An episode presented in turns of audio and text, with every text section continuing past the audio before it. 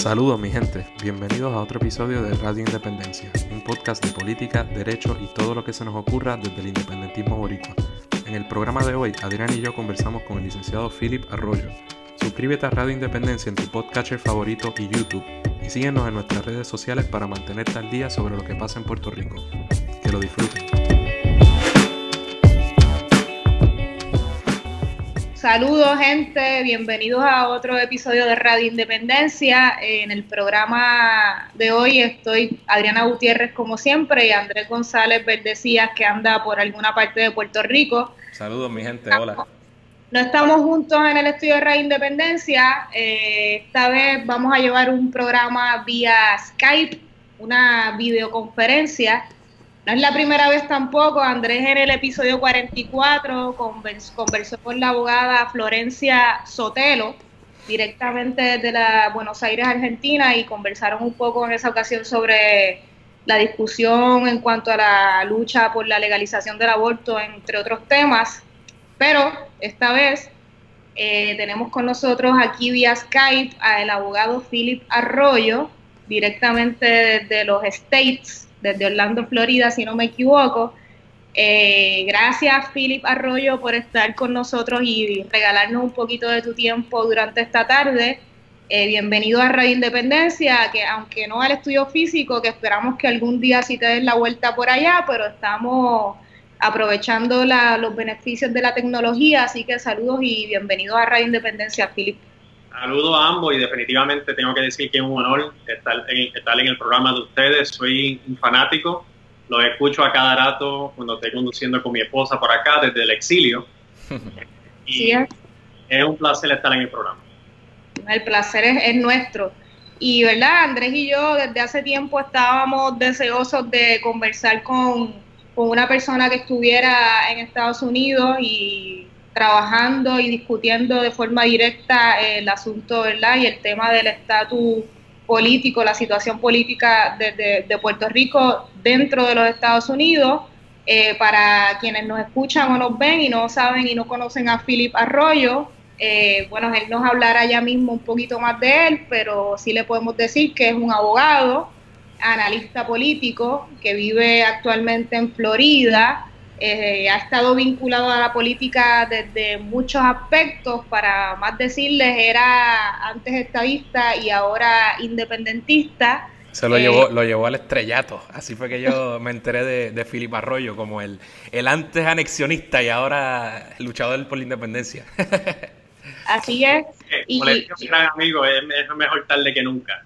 Así es.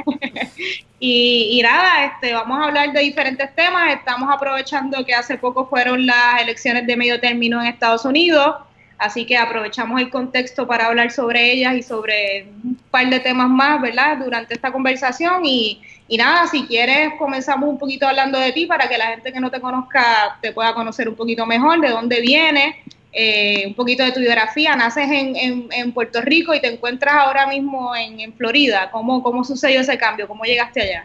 Bueno, es una larga historia. Yo en realidad eh, nací en una familia estadista. Eh, mi padre era militar y yo nací en una base militar en Alemania. entonces nos trasladamos a Puerto Rico.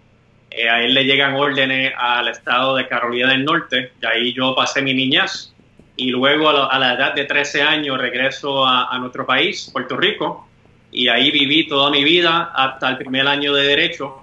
Eh, y luego, por cuestiones del destino, pues me tuve que trasladar acá. Eh, pero como siempre he dicho, las cosas pasan por algo.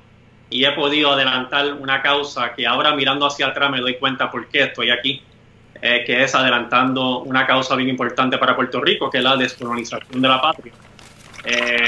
Yo sí fui estadista, provengo de una familia estadista, eh, como muchas familias, como muchas familias en Puerto Rico, eh, se le inculca la ideología política en la isla a través de la familia, pero a través del tiempo y a través de la escuela de derecho, uno va aprendiendo sobre la situación colonial les pido disculpas por mis perritos. Así que eso es lo que pasa aquí de repente. Los perritos están activos. Pensé que era la mejor forma tenerlos cerca para que no ladraran, pero me equivoqué. No está funcionando. Perdona, Philip. Eso parece que quieren ser entrevistados también. Eso. Sí, en algún momento. Pues yo, yo sé que, que ustedes son abogados también, ¿verdad? Entonces, no sé si le pasaron a, le pasó a ustedes. En, mi primer día de clase en la escuela de Derecho, el profesor me dijo algo que yo nunca me olvido y tuvo razón. Dijo, cuando usted termine la escuela de Derecho, usted va a ver el mundo totalmente distinto. Y es curioso eso, porque yo entré a la escuela de Derecho como estadista y salí independentista, así que es un punto muy, muy interesante que siempre... Yo lo recuerdo, a mí, a mí recuerdo un profesor que nos dijo lo mismo y tiene razón, aunque en mi caso no cambiara, ¿verdad? La postura de estatus, ciertamente la manera de ver la vida, para bien o para mal, este, ciertamente cambia la escuela de Derecho. Entonces, eh, Philip, eh, ¿cuándo comienza tu, tu interés por la política entonces?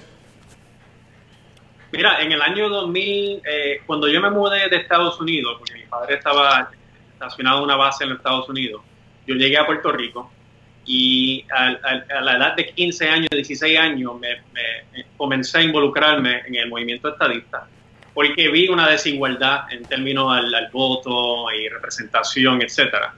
Eh, y eso me activó a eh, unirme al movimiento de la, de, la, la, decolonización de Puerto Rico. A través del tiempo y luego de estudiar y, ver el caso de los plebiscitos, en donde independientemente si hay personas que creen que el los últimos dos procesos plebiscitarios fueron controversiales, aunque ciertamente lo fueron, eh, no es menos verdad de que la estadidad prevaleció eh, y el Congreso de Estados Unidos ignoró esos resultados.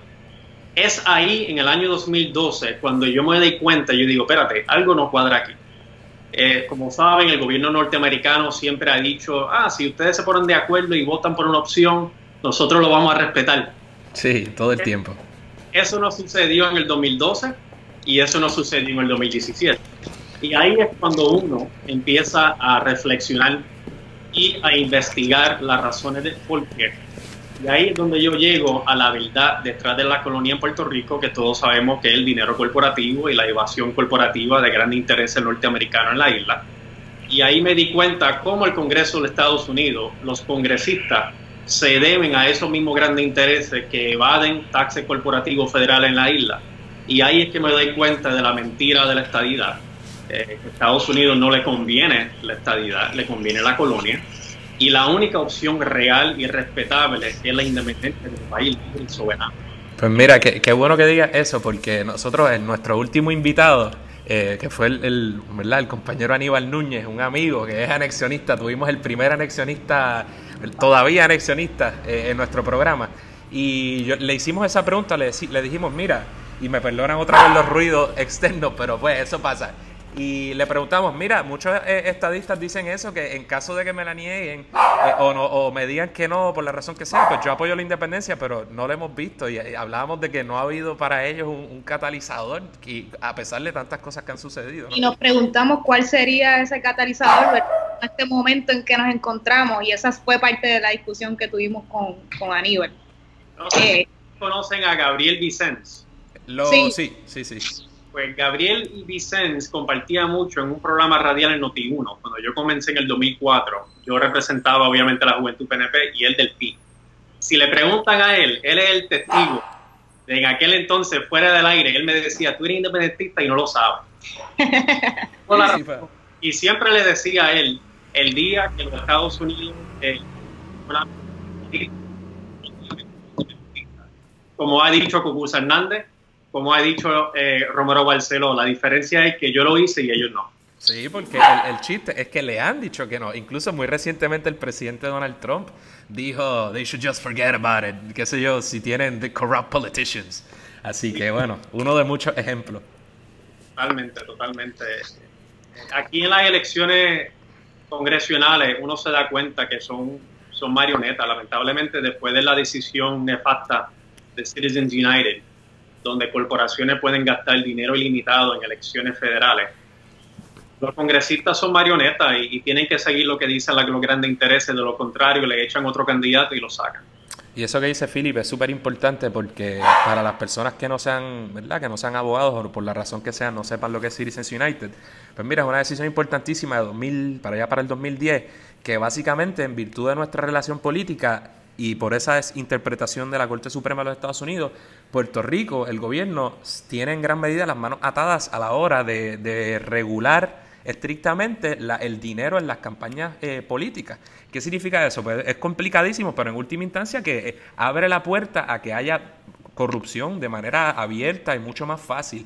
Y si, incluso si Puerto Rico quisiera, nos, nos pusiéramos de acuerdo todas las corrientes políticas y legisláramos para, para cambiar esa realidad, no podríamos, porque la constitución de los Estados Unidos, según interpretada, lo prohíbe. Y de esto tengo que, tengo que aclarar, porque yo tomo la rivalidad del estado de Florida en febrero. Soy abogado, pero no licenciado. vaya. Tengo que aclarar todavía, tú sabes, la sí, no empezar mal, que después no te, no te dé, el board allá no te dé un toquecito. y una pregunta, Philip, ahora mismo ¿qué está, ¿en qué estás trabajando allá en Florida?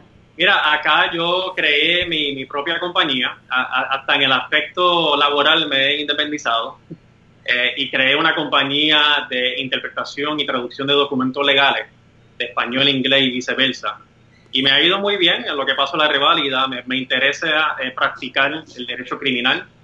Me parece que es un aspecto importante. Mucho se, se escucha por acá de la injusticia con la comunidad afroamericana, eh, pero muchos no saben que la comunidad latina y puertorriqueña también cae en ese bote de abuso y brutalidad policíaca. Eh, las cárceles en, en Florida y a través de toda la nación están llenas de mayoría latina y afroamericana y eso es algo que me apasiona, además del asunto del estatus de Puerto Rico.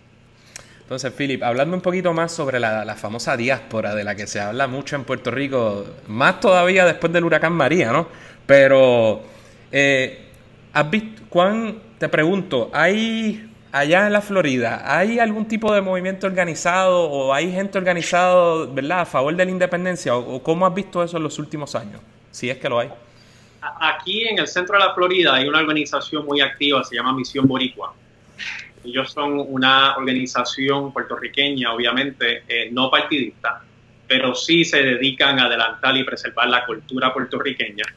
Eh, celebran el grito del Are. Eh, es creada por la señora Zoraida Río Andino, cuyo esposo, que, que va descanse, era un gran activista social aquí en el centro de la Florida. Ellos también activos, pero en cuanto a una organización eh, para adelantar la independencia y adelantar el estatus realmente no existe. Eso se está dando poco a poco y hay planes en el futuro eh, que después podamos hablar. Eh, pero actualmente lo que existe son organizaciones que adelantan la cultura, la preservación de la cultura de, la comunidad puertorriqueña. Ok. Entonces, queríamos hablar también un poquito de las elecciones recientes, aprovechar que te tenemos aquí. Este, dado que Florida fue un estado bastante contencioso y al día de hoy todavía hay recuentos, eh, ¿qué nos puedes decir de esas elecciones y de quizá del voto puertorriqueño si incidió de alguna manera o el voto latino en general? No incidió, de hecho, eh, es gracioso que lo menciona. Esta mañana salió un estudio reciente. Eh, solamente un 27% del pueblo puertorriqueño votó en estas elecciones a mitad de término en el estado de Florida, que como saben es un estado clave eh, políticamente aquí en los Estados Unidos. Y yo creo que eso hay muchas razones que influyen, hay varias razones. Número uno, el puertorriqueño a través del tiempo me he dado cuenta aquí que eh, nunca deja de sentirse orgulloso de ser puertorriqueño, su nacionalidad. Eh, no se identifican como americanos, así que siempre están más pendientes de la política puertorriqueña que la política aquí estadounidense. Y yo creo que yo creo ah. que esa verdad todavía se intensifica más cuando los puertorriqueños salen precisamente de la isla. Yo creo que hay un sentimiento, yo no sé, que crece un poquito más, ¿verdad? Hay una conciencia sobre los temas de Puerto Rico y un compromiso sobre lo que está pasando en Puerto Rico, sobre todo más cuando los puertorriqueños, digo, yo no sé, al menos yo tengo mucha familia también en Estados Unidos, con muchos y muchos puertorriqueños tenemos. Eh, hay una gran población de puertorriqueños en Estados Unidos y yo creo que ese compromiso y ese interés sobre, lo, sobre la política y lo que está sucediendo en Puerto Rico se intensifica todavía más cuando salen de la isla y yo no sé si ven las cosas desde afuera o, no, no sé qué es lo que sucede, pero hay algo que aviva esa, esa conciencia, ¿verdad?, de los puertorriqueños en la diáspora. Y yo creo que, como dice Philip, yo creo que es una dinámica muy interesante porque se siente, quizá no nos, como nos identificamos como puertorriqueños independientemente de la postura política, quizá uno se siente cohibido a la hora de participar en ese proceso que no entiende como suyo. Que yo no sé si eso está bien o mal, ¿verdad? No vamos a entrar en eso ahora. pero ciertamente ha sido para lo mucho que, que ha habido puertorriqueños en los Estados Unidos, por ejemplo en la Florida, pues no es un grupo particularmente organizado, no es por ejemplo como la derecha cubana, que ha ejercido un poder político más abiertamente, eh, sin sentirse quizá pues cohibido con eso. Yo no sé si la cosa está cambiando ahora que los anexionistas están empujando tanto el, voto puertorriqueño y que se inmiscuyan. No sé qué piensas tú al respecto. Mira, eh, el bueno, si se le puede decir gobernador, eh, porque el gobernador, yo siempre lo he dicho en todo, todo lugar, el gobernador de Puerto Rico es José Carrión. Eh, pero Ricardo Rosselló, cuando vino a Florida a endosar al candidato Andrew Gillum para la gobernación, el primer afroamericano a ser candidato por el Partido Demócrata, salió derrotado. Y yo siempre dije que el endoso de Ricardo Rosselló no iba a ayudar ni influir en nada. Eh, me parece que en Florida todavía estamos viviendo en el sur. Y como saben, el sur de los Estados Unidos tiene un historial racista eh, desde hace muchas décadas y todavía se ve en el día de hoy. De hecho, cuando el candidato Andrew Gillum del Partido Demócrata ganó la primaria, lo primero que dijo el ahora gobernador electo Ron DeSantis es tirarlo de mono. Eh, y uno pensaría que, que, estupidez política, eh, eso le va a costar las elecciones. No, parece que lo ayudó. No le costó. Eh, y es verdad lo que ella dice. cuando los puertorriqueños llegan a la Florida y se enfrentan con el crimen, se enfrentan con que la situación laboral aquí, muchos de los puertorriqueños están trabajando dos o tres trabajos, terminan divorciados, se dan cuenta que lo que eh, predicaban los anexionistas no era cierto. Hay que más por aquí. Y, otra pregunta y otra duda que tenemos, yo no sé si tú estando allá, yo creo que no es tan fácil tampoco conocerlo, pero quizás tienes una idea eh, ¿Tú crees que allá los puertorriqueños en Estados Unidos, la mayoría o minoría, ¿tú crees que entienden el, el problema político en cuanto al estatus de la relación política entre Puerto Rico y Estados Unidos? ¿Tú crees que eso es un tema, falta mucha educación? ¿En qué, en qué parte de ese camino, verdad, por educar y, y, crear un poco más de conciencia entre los puertorriqueños en la diáspora sobre el estado estatus político de Puerto Rico? ¿En qué parte, en qué tramo tú crees que nos encontramos de esa carrera? Yo creo que hace falta todavía mucha educación. Creo que ha mejorado un poco. Y ha mejorado, por lo menos en el aspecto de que yo creo que el puertorriqueño que vive aquí y en la isla también está haciendo mayor esfuerzo de investigar y estudiar más el aspecto colonial de Puerto Rico, por, lo que, por todo lo que está sucediendo con la Junta. Eh, muchos estadistas me, que trabajan en el Senado, que no voy a decir nombres, también envían texto, inbox, diciendo, mira, tuviste la razón, esto, esto, está, esto está cañón.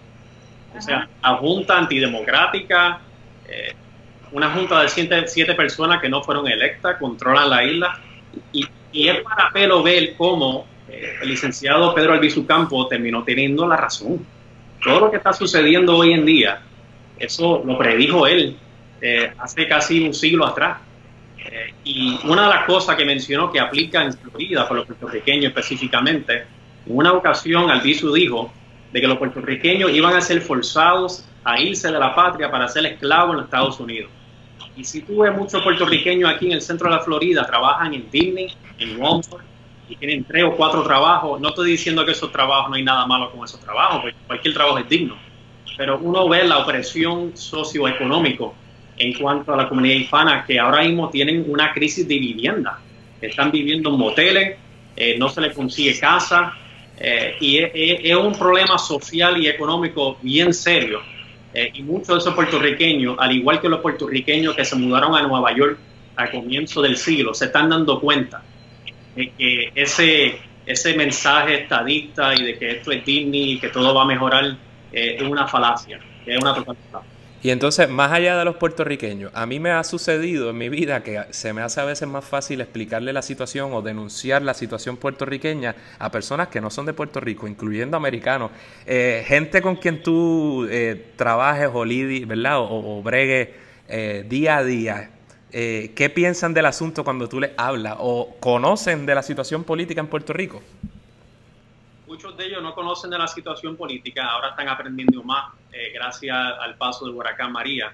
Eh, pero mira, sorpresivamente, muchos de mis amistades anglosajones eh, apoyan la causa, creen que la independencia es justa. Muchos de ellos obviamente creen que la estadidad sería una alternativa, pero cuando uno le explica, muchas personas olvidan de que la nación americana nació bajo una revolución en contra del colonialismo. Y el americano educado en cuanto a ese aspecto historial de los Estados Unidos entiende de que eh, el pueblo de Puerto Rico, después de, pedir una opción por la estadía y que la misma fue rechazada, no hay ninguna otra opción respetable que no sea la independencia de los Estados Unidos. Por eso es que algunas amistades mías me dicen, adiós, pero tú, eres independentista, pero ¿por qué tú celebras el 4 de julio? Y yo creo que, al igual que yo tengo familia de Perú, que yo comparto con ellos el Día de la Independencia de Perú, tengo amistades mexicanas, yo creo que todo día de la independencia de cualquier país hay que celebrarla, ya sea la de Estados Unidos, que es el país que nos ha oprimido, pero siempre demandando de que Puerto Rico merece ser un país libre también. Totalmente de acuerdo, particularmente la historia de la independencia de Estados Unidos es una historia fascinante que hay que entender con todas sus complejidades y con las clases políticas que por razones obvias dominaban en ese momento, que no, no cambian mucho de las que dominan hoy, ¿verdad? Y con todas aquellas eh, todavía, bueno, la esclavitud y todo lo demás, el machismo que imperaba de una manera aún más abierta, pero no deja de ser ese elemento una, una gran gesta, la, ¿verdad? La primera revolución del hemisferio grande, este, y antes de la revolución francesa incluso, este, así que es un evento importantísimo que hay que reconocer, claro, eso no significa, como hemos dicho aquí, que uno la, la celebre como si fuera la independencia nuestra. claro. Por supuesto que no, por supuesto que no. es un respeto, pero eh, es un respeto a la misma vez exigiendo que se nos dé lo mismo que ellos tienen, que es eh, vivir bajo un país y una estructura gubernamental libre donde nos mandemos nosotros mismos en nuestro país. Nítido, entonces, ajá, perdona, dale Adriana, es que como no estamos al frente ahora es más difícil coordinar. No, pasa nada, mira, yo tenía, ¿verdad? Otra de las dudas que teníamos y que comentamos a cada rato y conversamos Andrés y yo, es que si tú crees, Philip, que hay sectores políticos en Estados Unidos que respalden eh, la independencia para Puerto Rico, más allá de la gente, sectores políticos, eh, porque siempre acá en Puerto Rico, usualmente, incluso de los sectores más, más liberales o demócratas en Estados Unidos, pues el discurso que escuchamos o el discurso que llega a Puerto Rico, o que vemos incluso en los mismos Estados Unidos, en cuanto al tema, cuando se refieren al tema político de Puerto Rico, es uno de, ciudadanos de segunda categoría y de que se nos debe ¿verdad? reconocer el derecho a votar por el ¿verdad? en el Congreso o por el presidente, pero no solemos ver ese otro discurso de que mira, no nos consideramos como, como ciudadanos estadounidenses, sino como otra cosa, ¿verdad? Somos una nación distinta, tú lo mencionabas ahorita, somos latinos, hablamos español, somos caribeños, y, ¿verdad? y ese discurso independentista, incluso de sectores liberales o demócratas en Estados Unidos, pues yo creo que no lo he visto, ¿verdad? O al menos no es lo que no es lo que suena aquí en Puerto Rico. No sé si tú crees que sí existan esos sectores que, que hablen, discutan la posibilidad de la independencia para Puerto Rico, si usualmente coincides con nosotros en que el discurso se va por lo de ciudadanos de segunda categoría.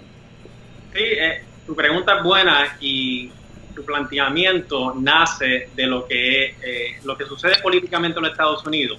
Es que Puerto Rico es un balón político. Y vemos mucho eso con el Partido Demócrata, que ahora, de la noche de la mañana, abraza la estabilidad cuando antes se oponían.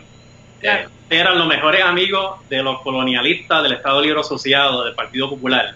Y ahora ah, parece que están coqueteando con el sector estadista solamente para traer el voto puertorriqueño en los Estados Unidos y no le importa la, nuestra isla, nuestro país. O sea, que, o sea que coincides con nosotros en que esa conversación, esa discusión sobre la ver el estatus y el problema de Puerto Rico como uno de independencia no es algo que tú escuchas tampoco mucho en los medios de comunicación estadounidenses. No lo escucho porque, como muy bien sabe, el movimiento eh, independentista ha sido demonizado a través de las décadas, a través del, último siglo, eh, por el gobierno estadounidense. Así que eh, tú decir que apoya la independencia es un tabú aquí entre muchos puertorriqueños. Yo, a mí no me importa, yo lo digo donde sea, yo creo que la independencia es la única solución eh, para la situación colonial de Puerto Rico. El congresista Luis Gutiérrez radicó una medida en el Congreso de Estados Unidos. Lamentablemente, eh, no, no, se tomó acción sobre ese proyecto, porque volvemos de nuevo, eh, el estatus colonial de Puerto Rico no se va a mover en el Congreso de Estados Unidos mientras los grandes intereses norteamericanos compren a los congresistas y pongan a congresistas como dé la gana. Yo he hablado con varios congresistas que me dicen en privado que Puerto Rico merece ser un país libre, pero nunca lo dicen públicamente porque a lo que le conviene a los Estados Unidos es el sistema colonial. Y sobre eso que, ustedes discuten, eh, imagínense si es así, que muchas veces los sectores liberales ahora se están, ¿verdad?, básicamente convirtiendo en esa, alianza con, los estadistas, aunque sea, aunque no tenga consecuencias reales, que recientemente Rachel Maddow, que verdad, una de las comentaristas liberales tradicionales de MSNBC, eh, más conocida en los Estados Unidos, no, quizá no desde el progressive left, una izquierda más tradicional, pero lo que es el liberalismo clásico en Estados Unidos, se refirió recientemente a los, a los, a los, los luchadores por la independencia y nacionalistas puertorriqueños de antaño, como los, casi los equiparó con el Ku Klux Klan, pero de una manera así como de pasada, este un poco sin entender absolutamente nada, algo que ella jamás hubiera hecho, por ejemplo, tan fácilmente con gente eh, de los Black Panthers o gente como Nelson Mandela, no lo hubiera hecho porque tiene un, background y un conocimiento mínimo de lo que significa, incluso si tomaron las armas. Pero con respecto al caso de Puerto Rico, pues lo, lo tumbó así y nos trató como, pues, como una minoría a la que hay que, que, tratar bien, porque as fellow Americans. Y eso pues, es problemático, hay que, hay que continuar explicándolo. Es muy cierto, eh, pero como sabe, el sector progressive o el sector liberal, porque ellos están... Eh, como te digo, hay una división dentro de esa ala política de los Estados Unidos, como sabe, Bernie Sanders es de la ultraizquierda. Eh, pero una cosa positiva que ha hecho Bernie Sanders es exponer la explotación corporativa eh, en los Estados Unidos. Y yo creo que eso es importante porque eh, yo siempre he dicho que la estrategia más efectiva para exponer la situación colonial en Puerto Rico es tratando de explicarle al americano común y corriente cómo el estatus colonial de Puerto Rico los afecta a ellos. Porque muchos americanos dicen, eso, eso no me afecta a mí, olvídate de eso, soy puertorriqueño allá, eso no, me, eso no me afecta a mí. Pero hay que explicarle que corporaciones como Microsoft, corporaciones como Pfizer y un sinnúmero de otras corporaciones americanas establecen sus, eh, sus fábricas en Puerto Rico sin crear empleo o eh, empleo mínimo para evadir corporaciones federales. Estamos hablando de billones de dólares de corporaciones eh, de taxes federales. Se supone que estén pagando y ese dinero se supone que esté en el tesoro, en el tesoro federal.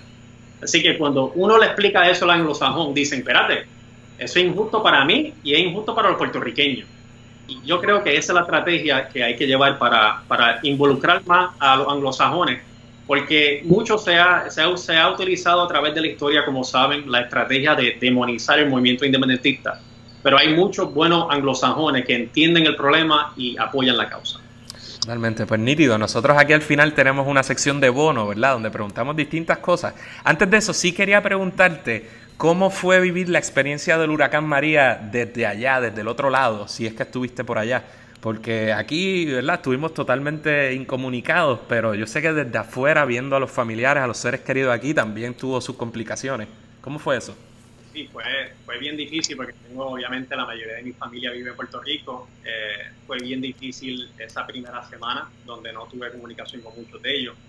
Eh, fue un momento bien emocional para mí, eh, pero fue más emocional todavía en cuanto a coraje al ver la respuesta eh, devastador eh, y nefasta del gobierno federal y la administración de Donald Trump. Y independientemente si, si hubiera sido Trump o una administración demócrata, yo creo que eh, el trato iba a ser igual. lamentablemente Puerto Rico se expuso que Puerto Rico no es una prioridad por Estados Unidos, que Puerto Rico ha sido explotada por el gobierno de Estados Unidos y realmente no le importa el pueblo puertorriqueño, más allá de los puertorriqueños que viven aquí y que representan votos. Sí mismo es. Pues nítido, yo de bono, yo no sé si Adriana tiene algo, esto lo tiré a última hora, no lo preparamos, pero te algunas preguntitas más livianas. ¿Qué, para ti, cuál es la diferencia más grande entre vivir por allá en, Orlando y vivir en Puerto Rico? Eh, uno siempre eh, tiene la patria en el corazón por cuestiones del destino. Eh, yo todavía, a, cada rato me pregunto debo estar aquí, debo estar en Puerto Rico, pero el destino me, ha mostrado de que podría ser más útil para la causa desde acá, eh, educando, buscando aliados eh, en el Congreso de Estados Unidos, buscando aliados aquí en Florida, porque ciertamente yo me di cuenta al vivir la mitad de mi vida en Puerto Rico de que el sistema colonial es una especie de burbuja, ¿verdad? Y las noticias que surgen en la colonia se consumen ahí. Eh, y raramente tuve noticias en los Estados Unidos sobre la colonia, eh, más allá del huracán o algún desastre. Eh, pero yo creo que hacen falta puertorriqueños como yo y otros que estén aquí educando, dando la batalla y tratando de usar los medios para llevar el mensaje. Porque de lo contrario, en el sistema de la burbuja colonial va a ser bien difícil. No estoy diciendo que el trabajo del movimiento independentista en Puerto Rico no es importante, por supuesto que lo es eh, y yo no soy quien, como reciente independentista, para criticar eso. Eh, pero yo creo que tiene que ser un esfuerzo conjunto entre el movimiento independentista en Puerto Rico y crecer el movimiento educativo aquí en los Estados Unidos, porque como dijo don Pedro, eh, nuestra juventud y las futuras generaciones tienen que utilizar las almas del conocimiento. Y yo creo que la alma más poderosa que podemos utilizar es la alma del conocimiento en Puerto Rico y más importante aún, aquí en el mismo patio del colonizador. Nosotros estamos de acuerdo con, con, todo lo que acabas de decir, por eso precisamente consideramos que es importante hablar contigo, con, alguien que estuviera allá mismo, ¿verdad? Involucrado con el tema y con que sí, que hay que unir lazos y que eso es parte de, de, este esfuerzo que estamos haciendo y que ojalá que sea la, sea la primera conversación y el primer esfuerzo en conjunto que tengamos, pero no el último y que sigamos trabajando ¿verdad? De ahora en adelante, en la medida que podamos, para, para seguir educando y, y, llevando el mensaje. Y, gracias por eso y por hacer lo que estás haciendo allá, Philip. Pero sigue con el bono, Andrés, no te interrumpo. No, no, es. ¿Qué, ¿Qué comida extraña en las Navidades? Bueno, no puedo decir, iba a decir los pasteles, pero mi esposa consiguió pasteles por ahí que me comí ayer. Eso pasa. He aumentado para el librita ya, pero. Eh, pues está bien. ¿Sabes lo que yo lo, el plato de salchicha de El espérate. Arroz con salchicha, un clásico. Sí, sí, sí. Yo creo que la última vez que comí yo arroz con salchicha fue durante el huracán. De verdad, Yo no como salchicha porque yo soy de ese culto vegetariano, así que yo, yo de esa conversación no, no puedo participar, pero este es de los vegan liberales, los vegan. no, pero yo soy, yo soy un tipo chistoso porque a mí cuando se va muy, muy, muy clichoso, izquierdista con esa cosa, lo que hago es tripeármelo y no me gusta. Pero a la misma vez estoy en la cosa vegetariana. Este, Así que nada, yo soy el peor vegetariano. Para empezar, yo como pescado. Así que lo de vegetariano con asterisco. Yo soy un, un pescatarian. Y, y además como que no me lo, no me lo creo mucho. Lo hago, lo hago más porque lo empecé como una dieta, me funcionó y, y sigo pensando que en algún momento me voy a rajar. Así que ya veremos. Supuesto, especialmente con la comida nuestra. Sí. O sí, pero nada, yo llevo ya varias navidades fiel, sin comer lechón, sin comer cuerito, sin comer nada. Los pasteles vegetarianos que la gente me tripea, pero, pero no saben mal mi, esposa es abogada ambientalista aquí, es profesora, y muchas de las amistades de ella anglosajonas son, tienen esta cultura de vegan, que es bien como que in ahora. Sí, sí, sí. A veces como que me siento como que fuera el lugar cuando yo digo, voy a comerle Sí, allí todo el mundo va yo. ganas de comerme un canto de lechón y te, miran mal. Sí. Me imagino que todo el mundo va a yoga, todo el mundo es tree por ahí, ¿verdad? Si tienes un hay que proteger el ambiente, te miran mal. el ambiente con mi esposa. Así aquí también estuvo un amigo, Camelín, estuvo en el programa y nos decía que él está, él está estudiando en Berkeley, en California, y nos decía que allí la gente era rara porque lo mismo, super vegan, todo, ya te puedes imaginar el ambiente, pero que si veían deambulantes por ahí, a nadie le preocupaba, que son las cosas del sistema y de la gente. Sí, es interesante, ¿verdad? Lo cultural y lo que se pone como que popular y bueno, pues Adriana, si no tienes algo más, lo que queda ah. es agradecerle a Philip por estar con nosotros. Como siempre dice Adriana, esperamos que sea la primera y no la última vez que, estés aquí con nosotros, particularmente cuando haya que, tocar temas importantes que estén sucediendo allá en los Estados Unidos, porque nos afectan y yo coincido totalmente en que es súper importante que, que tengamos presencia allá y que nos dejemos sentir, porque es que como tú señalas súper bien, es una burbuja. Yo, yo estuve un tiempo trabajando en Washington y por más que discutamos aquí unas cosas, si allá, donde, donde desafortunadamente toman las decisiones por nosotros, no se tocan, pues no vamos a ir a ningún lado. Así que muchas gracias por estar con nosotros. Gracias, Philip. Un abrazo desde acá, desde Puerto Rico. Un abrazo y fue un verdadero honor. Hasta la próxima, Philip. Buen día. Eso es todo por hoy, esperamos que les haya gustado el programa, agradecemos nuevamente a Philip por estar con nosotros. Recuerden suscribirse a Radio Independencia en su podcatcher favorito y YouTube y síganos en nuestras redes sociales para mantenerse al día sobre lo que pasa en Puerto Rico. Hasta la próxima.